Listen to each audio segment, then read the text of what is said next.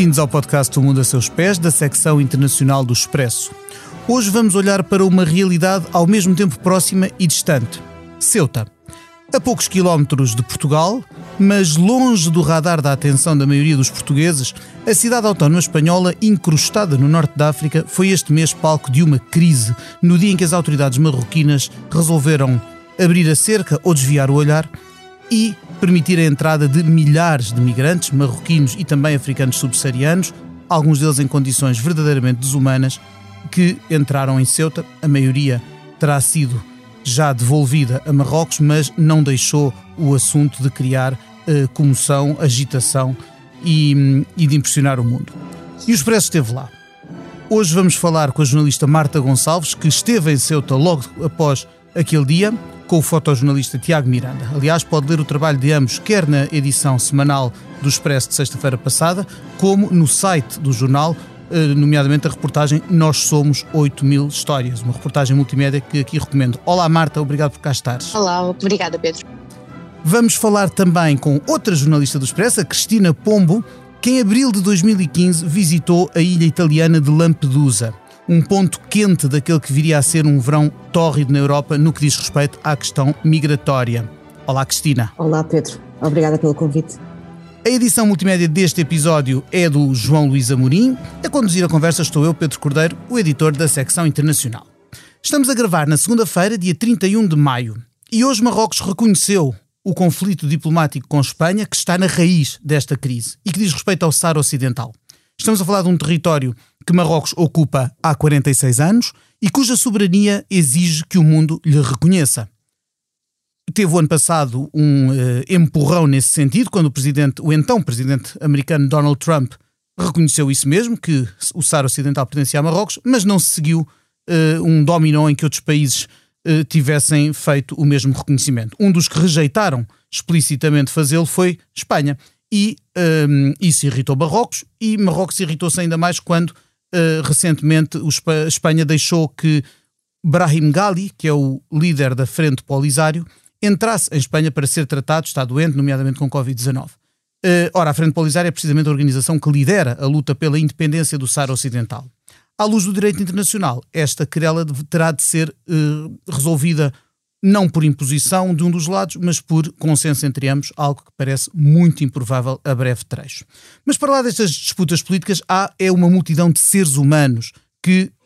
sonham com uma vida melhor ou, ou com uma vida sequer e que eh, sofrem eh, porque são armas de arremesso. E é sobre eles, sobretudo, que, que vamos querer falar, e é sobre eles e sobre aquilo que lhes ouviu, e sobre aquilo que sentem e sonham, que vou pedir à Marta que nos fale, ela que vem uh, uh, mais, uh, que mais recentemente esteve precisamente em Ceuta. Marta, conta-nos o, o que é que viste e o que é que o, esta, isto passa, as pessoas que lá estão, como é que encaram isto tudo? As pessoas envolvidas diretamente nestes episódios. Um, olá Pedro, um, e as pessoas que estão envolvidas sentem, tu, tu há bocado referias aí como, como arma de arremesso, eu acho que a grande maioria das pessoas com quem eu falei tem muita consciência de que é realmente uma arma de arremesso e que são peças de um jogo de um jogo político. Um, sobretudo os, eh, as pessoas que vêm da África subsaariana. São pessoas sobre, que muitas delas estão há muito tempo em Marrocos, estão há anos, algumas delas, e que não têm, não conseguem passar a fronteira eh, de Marrocos para Ceuta. Um, e naquele dia, uh, que foi a 17 de maio, um, uhum. eles foram chamados. Eles dizem mesmo que contavam quase todos, e a história era muito coerente, independentemente com quem falasses, uh, era sempre nós fomos chamados, nós fomos avisados de que a fronteira estaria aberta. E passaram. Portanto, há aqui, e, também referias isso, um, que Marrocos admitiu que, que tinha realmente uh, desviado o olhar da fronteira. E toda a gente conta sempre esta história de que foi avisada que a fronteira estaria aberta naquele dia. Uh, portanto, eles sabem e estão conscientes uh, de que são, que são essa peça do jogo E aproveitaram, porque na verdade o que eles querem é, queriam era passar para Ceuta, muitos deles têm planos uh, para, para se meterem em barcos e em contentores para depois seguirem para a península e para seguirem para aquilo que eles chamam a Europa real, porque para eles Ceuta, apesar de ser Europa e apesar de ser Espanha, não é o ponto de, de destino de todo, o ponto de destino é para muitos deles Espanha, uh, o sul de Espanha, onde podem trabalhar em, em culturas agrícolas, um, e, e, esse é o destino. Ceuta é só um ponto de passagem. Um, depois em Ceuta tu tens, Ceuta é quase também ela própria uma fronteira, porque Uh, ainda não estás em, no continente africano, mas estás na Europa, mas não estás bem na Europa, e há este sentimento e eles próprios não percebem muito bem o que é que, o que, é que se passa e o que é que vai a seguir, o que é que vai acontecer a seguir com eles. Um, relativamente à forma como eles estão neste momento, há dois grupos uh, muito visíveis, que é as pessoas de origem marroquina e as pessoas que vêm de vários países da África subsaariana. E há claramente, mesmo por parte das autoridades, há claramente um, um tratamento diferente em que os marroquinos são muito mais facilmente procurados e muito mais facilmente apanhados e levados uh, de volta à fronteira e voltarem e serem devolvidos a Marrocos, e isto, independentemente do que acharmos, é o que está a acontecer. Uh, os, as pessoas da África subsaariana não. Uh, como Marrocos não é o seu, a sua, como Marrocos não é o seu país de origem, não podem propriamente ser pegados e levados de novo de novo para Marrocos. E o que é que e isso nota-se muito. Não sei e eles também não sabem. A verdade é que eles estão um, junto a uma, a uma praia, no meio de blocos de cimento, a viver. E até eu ter saído de Ceuta, eu passava todos os dias mais do que uma vez uh, por aquele local, porque toda a gente sabe que aquele é o local onde estão os, as pessoas da África subsaariana, um, e eles estavam lá simplesmente, estão lá, estão à espera. Estão às, e, e um grupo contava-me mesmo que quando atravessou a fronteira, a primeira coisa que fez foi ir à polícia, porque achavam que ainda a polícia iam ser uh, registados como requerentes de asilo e consequentemente levados para um campo de, de refugiados, e Ceuta não tem um campo, um, que eu, pelo que eu percebi eles não sabiam uh, disto, um, e então,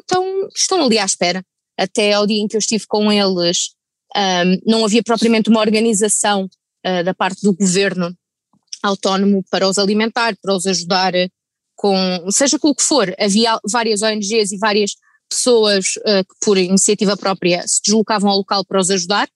uh, mas não havia mais do que isso, ninguém sabe muito bem o que é que vai acontecer ali. E isto é muito curioso porque tu vês, mesmo na forma como eles se movimentam na cidade e na forma como estão na cidade, uh, que os marroquinos estão muito mais escondidos, estão abrigados no meio do mato, só se, só se deixam ver quando querem ser vistos uh, e, os, e as pessoas da África subsaariana, são, são maioritariamente homens,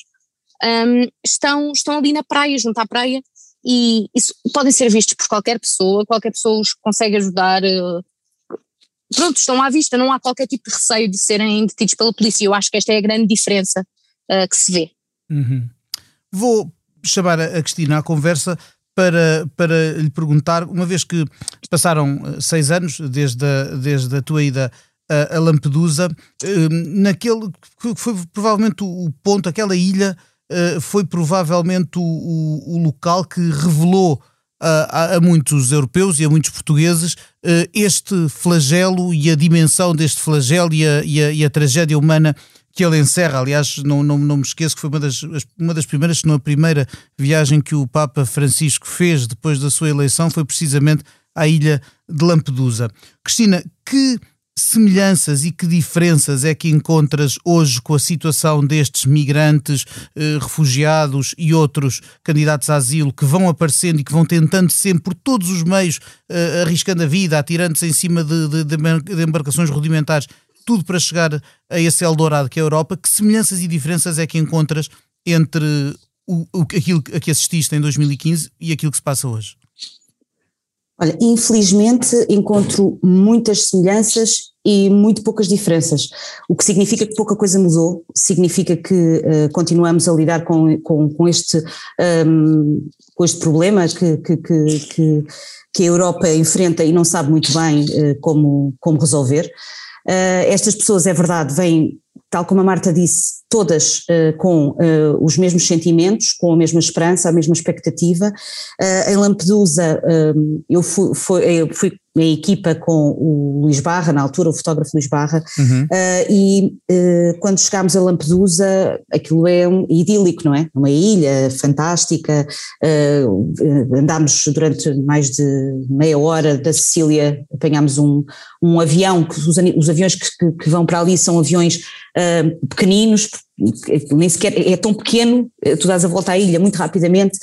e quando chegas parece que não se passa nada, foi, foi a sensação que tivemos, até pensámos, bem, nós viemos para o sítio certo, foi, é mesmo aqui que se está a passar alguma coisa, mas isto também porque aquela população uh, habituou-se uh, a viver, a conviver com a chegada de migrantes. Uh, e curiosamente, ou não, uh, estão tão habituados que os recebem, uh, pelo menos na altura foi, foi com todas as pessoas com quem falei, foi com a sensação que fiquei, recebem-nos da forma mais positiva possível. Não há Uh, ninguém com quem eu tenha falado, desde o pescador uh, a, a, a, uma lojista, uh, uma senhora que trabalha numa loja, a própria autarca na altura já, já mudou, o, portanto já é outro presidente, neste momento o presidente da, da, da Câmara já é outro, na altura era uma mulher, e, e qualquer uma destas pessoas dizia a mesma coisa, isto é um drama, Uh, isto é, uh, a Europa esqueceu-se de nós, uh, mas nós temos que ajudar estas pessoas e no fundo isto acho que é o, o, lado positivo. o que é que acontecia em Lampedusa, que eventualmente encontro analogias com o que a Marta falou. em Lampedusa, ao contrário de Ceuta, existe um centro, uh, um centro de acolhimento, mas esse centro está sempre, cada vez que há chegada de, migrantes, de salvamentos uh, no, no, ao largo de Lampedusa, uh, o centro enche-se de forma, se forem muitos, que não tem muita capacidade, e portanto há uma situação de, de uh, gravíssima de, de falta de, higiene, de falta de, cuidados destas pessoas, eles estavam em colchões, eu lembro-me, nós não, não pudemos entrar no centro, não, era, não foi permitido, os, os jornalistas não, não, não podiam entrar, mas falámos com pessoas que, de ONGs que, que, que dão apoio e, e eles diziam eh, basicamente eh, existe uma série de, eh, pessoas que estão deitadas em colchões no chão, quer dizer, não havia o mínimo de condições. Uh, e, e essas pessoas, tanto era que eles não conseguiam mantê-los dentro do centro e eles depois vinham para a rua, estavam nas, sobretudo homens também, sim, as mulheres ficavam, sobretudo mulheres com filhos, ficavam mais no interior das instalações, mas os homens tinham muita tendência a sair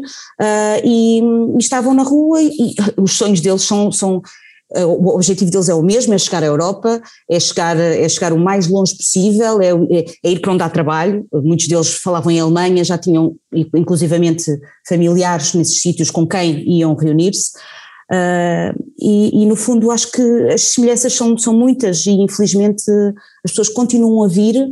porque precisam, porque não têm outra forma, na sua maioria, haverá exceções, mas na sua maioria não têm outra forma de sobrevivência e a Europa tem de fazer mais qualquer coisa em relação a isto.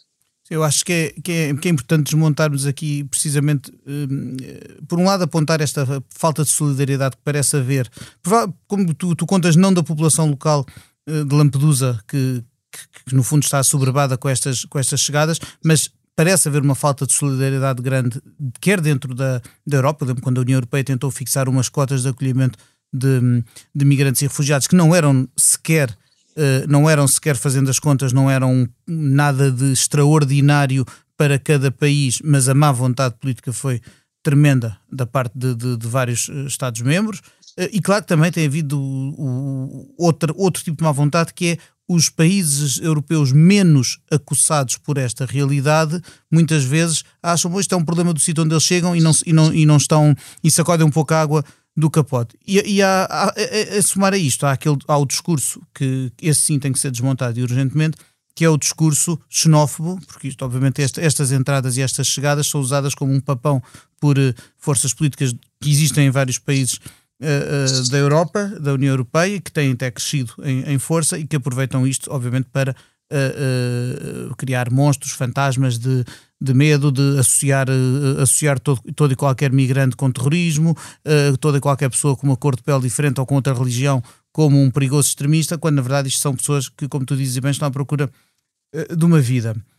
Uh, Marta. Desculpa, ah, desculpa sim, só sim. para acrescentar uma ideia, Pedro, porque estavas a falar desta questão um, de, um, de um discurso crescente e aqui, pegando no que a Cristina disse, a, a percepção que eu tenho um, é que a grande diferença entre 2015 e agora, mais do que nas pessoas que vêm, que eu acho que os motivos continuam a ser o mesmo, uh, os mesmos, uh, simplesmente estão mais desesperadas ainda, eu acho que a grande diferença está na chegada, ou seja, nas pessoas que os acolhem. E embora eu não tenha a mínima dúvida que haja imensa boa vontade no acolhimento e na vontade de, de receber bem estas pessoas, porque felizmente há, há grupos que ajudam mesmo, um,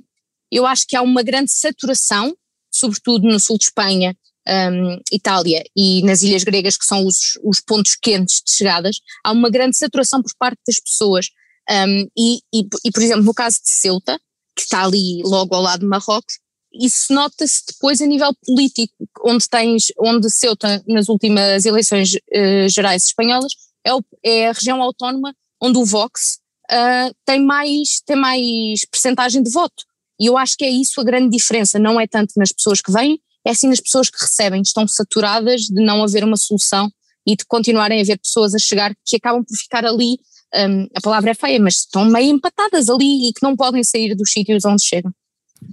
Tu assististe uh, em Ceuta àquele comício do partido espanhol de extrema-direita, o Vox, que é, que é, precisamente uma das forças políticas que uh, assume e faz gala neste tipo de discurso que referíamos. como é que isso foi? Bom, uh, comício que acabou por se transformar numa pequena nota, uh, nota aos jornalistas, nem conferência porque não nos foi permitido fazer sequer perguntas, uh, foi uma nota aos jornalistas que durou dois, três minutos, um, mas foi, uh, basicamente o Vox tinha convocado esse comício onde iriam estar apoiantes, esses apoiantes não apareceram porque foi, foi proibido o comício, mas ainda assim o líder do partido prometeu que iria fazer uma declaração, montou-se lá o palco na, no meio de uma praça, mas entretanto começaram a chegar manifestantes uh, que se assumiam todos como muçulmanos espanhóis um, e foram cada vez mais, cada vez mais. Uh, o palco teve que ser mudado duas vezes de sítio, à terceira desistiram e desmontaram o palco de vez, não iria haver uh, conversa para ninguém. E, e, Santiago Abascal acabou por falar dentro do átrio do hotel, três minutos e acabou. Uh, entretanto, a manifestação escalou, escalou com alguma, com alguma rapidez quando, quando a comitiva tentou sair do hotel por uma porta lateral e os manifestantes perceberam uh, que ele iria sair. Um, e aí correu um bocadinho mal, porque claramente não havia preparação para isto, e a polícia acabou por carregar nos manifestantes, disparar balas de borracha. Os manifestantes responderam com também alguma violência, atirando garrafas de água e tudo o que tinham às mãos, nas mãos, perdão. Um, mas sim, aquilo que eu encontrei foi, uh, apesar de ser uma zona onde claramente o Vox tem um, tem, é, está bem representado, porque há, há muitos votantes. Uh, aquilo que eu encontrei foi uma contramanifestação com uma força enorme.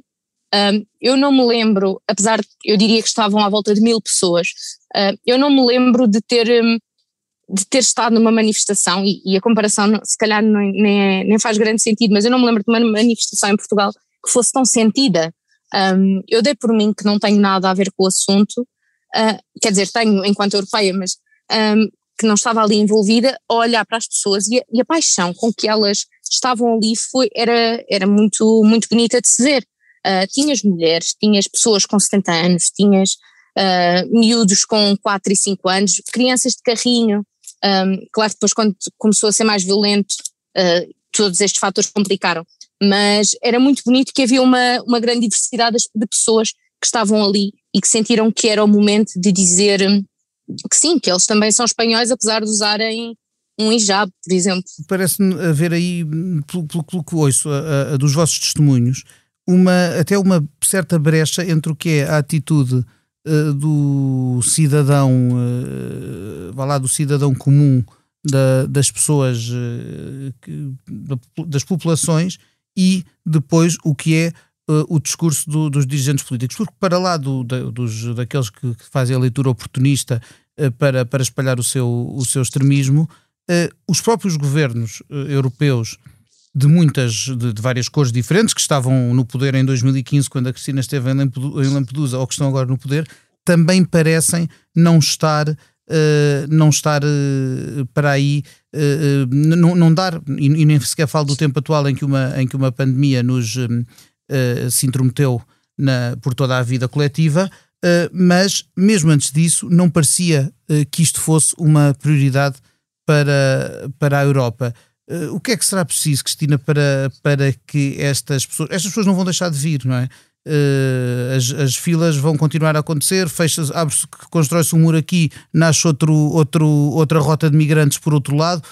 o que é que vai ser preciso acontecer para esta Europa, que ainda por cima está envelhecida, com, com baixa natalidade e problemas de sustentabilidade da sua, da sua segurança social e dos seus, dos seus sistemas, o que é que será preciso para se acordar para esta, para esta necessidade? Boa pergunta. Não te sei responder.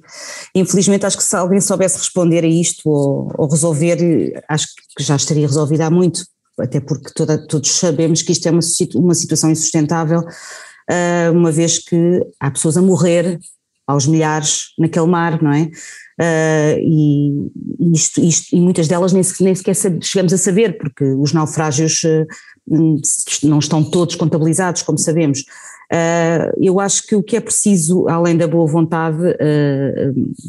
é realmente um plano e acho que a Europa não tem um plano para uh, travar ou para tentar, falou-se no passado, uh, uh, em que a solução passaria por dar o empoderamento aos países de origem, de onde estas pessoas vêm, para poderem ter mais trabalho, para poderem, para poderem dar condições de vida a estas pessoas, mas depois sabe-se que muitos destes Estados são Estados sem Estado, não é? Eh, como, como a Líbia, por exemplo, quer dizer, é impossível eh, conseguir-se aquilo que era, porque seria o, o ideal que era que estas pessoas não tivessem necessidade de sair do sítio de onde estão a sair, mas também se sabe que muitas delas vêm fugir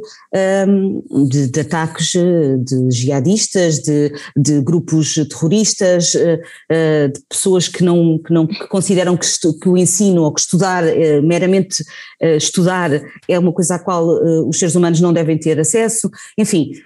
isto para dizer muito rapidamente, sei que estamos limitados de tempo, eu também estive na Suécia passado dois anos de ter estado em Lampedusa, eh, fui precisamente ver o projeto que eles têm para eh, receber estas pessoas e de facto na Suécia pareceu-me que as coisas até estavam a funcionar bastante bem, isto para dar um, um tom aqui positivo à coisa. O que é que acontece? São demasiadas pessoas. E, e, e, sendo demasiadas pessoas não é possível uh, dar, dar condições a toda a gente, mas na verdade eles conseguiram integrar, eu conheci pessoas que hoje têm um futuro na Suécia, inclusive algumas tenho-as no meu Facebook e vejo que têm uma vida e que conseguiram, uh, conseguiram fazer coisas, portanto estas pessoas não vêm para a Europa para uh, tirar o trabalho aos outros, estas pessoas vêm para a Europa, na sua maioria, jovens, uh, estudar, aprender, que é uma coisa que a muitos deles é vedado nos países de onde vêm. É verdade, e muitas destas pessoas, aliás, depois criam até relações de de gratidão para com, as, para com os países que os acolhem, há histórias de, de, superação uh, extraordinárias. É preciso dizer que o impacto, ao contrário do que muitas vezes se ouve uh, em discursos xenófobos, o impacto económico destas, uh, destes, destas pessoas que vêm e que entram é positivo nos países de acolhimento, é, uma, é, um, é um, dado que também é, é importante. Marta, socorrendo-me agora também de, de, tu ter estado nas Ilhas Gregas, que são outro, obviamente outro dos, uh, outro dos pontos deste, deste Mediterrâneo ardente, um, também aí víamos uma situação que tem analogia com a de Marrocos, que, que foi exatamente a altura em que o presidente da Turquia, uh, Erdogan, uh, usou também a, a, abertura da fronteira como forma de pressão sobre a União Europeia. Mais uma vez, temos esse, essa, esse paralelo, não é? Uhum, exatamente, temos essa, hum, essa semelhança. Um, a diferença é que eu acho que com a Turquia tem acontecido mais vezes do que aquilo que tem acontecido com Marrocos, ou pelo menos tem tido mais impacto. Um, porque no caso, tanto no caso da Turquia como com Marrocos há, há protocolos da União Europeia que prevêem um X de valor uh, uhum. para, para o patrulhamento e para, para o controle de fronteiras. Uh, a questão é que quando às vezes há aqui algumas tensões políticas, problemas diplomáticos, como se viu agora um, no caso de Espanha e Marrocos, um, são eles, são tanto Marrocos como a Turquia que têm o poder de abrir ou não as portas. Mas ao mesmo tempo, embora isto seja quase, parece quase uma espécie de chantagem para se conseguir, eh, se conseguir algo, uh, por um lado a, a, União Europeia também está aqui um bocadinho, está um bocadinho não, está bastante uh, em falha, porque a verdade é que é a própria União Europeia que permite que estes países tenham esse poder, porque não é capaz ela própria de arranjar uma outra solução além de pagar para impedir pessoas de entrarem. Uh, e, portanto, criam uma dependência e um, com, com Marrocos, com a Líbia também, uh, e com a Turquia, que, que é insustentável e que à mínima coisa, quando é necessário, abrem-se portas e uma vez mais uh, são as pessoas que são aqui uma peça de um jogo e, e, não importa e, passado dois ou três dias voltam a fechar as portas e parece que está tudo bem, mas entretanto há ali milhares de pessoas que passaram e que estão em condições absolutamente uh, miseráveis e isso, isso não, não pode acontecer. Só para acrescentar há pouco a questão da, da, da solução que a Cristina, que a Cristina falava. Uh, e, e, eu acho que isto ajuda muito a, a, a reduzir esta dependência uh, de países barreira. Um, eu acho que é, além do, do, problema nos países de origem, acho que é muito importante a própria União Europeia funcionar realmente, funcionar realmente como uma união, porque um dos graves problemas, tanto no sul de Espanha como na Grécia, é que funcionam como países tampão, porque uma vez chegados àqueles locais, as pessoas não podem continuar o caminho porque só podem fazê-lo se o seu pedido de asilo uh, for, for aceito. E não sendo aceito, as pessoas ficam ali. Ou seja, há ali uma barreira na Grécia e no sul de Espanha e em Itália que é absolutamente insustentável, insustentável para esses três países um, e que a nível humanitário cria uma série de, de problemas gravíssimos. É, é, de facto uma questão muito, muito complexa que não se resolve com, claramente não se resolve com, com discursos simples nem simplistas, nem, nem os, de, os, da, os da xenofobia de que já aqui falámos, nem obviamente Uh, é útil uh, negar de alguma forma o que, esta, que, estas questões da integração destas pessoas é possível, como mostram casos como os que a Cristina contou. Uns serão mais fáceis que outros, haverá choques culturais, com certeza, haverá, uh, haverá questões de, de segurança que os, que os Estados uh, de acolhimento têm de ter em conta, com certeza que sim, mas a verdade é que estamos a falar de seres humanos como nós, que, como, que, que não tiveram foi uh, a sorte que nós tivemos de, de nascer, por exemplo, num país que vive em paz. Há, há tanto tempo e onde há uh, e onde há condições para que, com que outros podem apenas sonhar. Com esta, com esta conversa fluida, o tempo também flui e estamos a chegar ao fim deste episódio. Mas ninguém se vai embora sem eu fazer às minhas convidadas e queridas camaradas a pergunta que faço a todos os que passam aqui pelo mundo a seus pés. Por isso, Marta, se neste momento pudesses viajar para qualquer parte do mundo sem quaisquer restrições, nem sequer coronavírus, para onde é que irias e porquê? Neste momento, ui, um, ah, bolas, uh, isto é difícil. Um, há, há, duas opções. Eu, eu gostava muito, a nível de conhecimento pessoal, um, de voar até novamente à Grécia e percorrer toda a rota de refugiados um, terrestre, portanto, uh, ali pela Sérvia até chegar à Alemanha. Gostava muito de fazer isso a nível profissional, obviamente uh, e por curiosidade e por conhecimento. Uh, também por conhecimento, mas mais numa perspectiva pessoal, uh, metia-me já num avião para a Índia, já. Ia para lá, desaparecia quatro ou cinco meses e ficava por lá. Muito bem. Cristina, qual era a tua rota? Olha, a minha rota era um bocadinho diferente. Bem, para já, se pudesse, dava a volta ao mundo, mas como não há tempo para isso, não, não dá para ficar tanto tempo aliado ou, ou sem trabalhar, um, acho que uh, rumava aos Estados Unidos, porque não conheço uh, e, e, era um país que gostava de conhecer. Gostava de ir a Nova York, talvez fosse Nova York a minha primeira paragem. Olha, que boa, que boa escolha. Foi por acaso o último país onde estive uh, fora, Portugal e, e, já durante esta pandemia e em trabalho, e é de facto, o que conheço é muito pouco, mas é de facto um país fascinante, é todo ele um, um continente.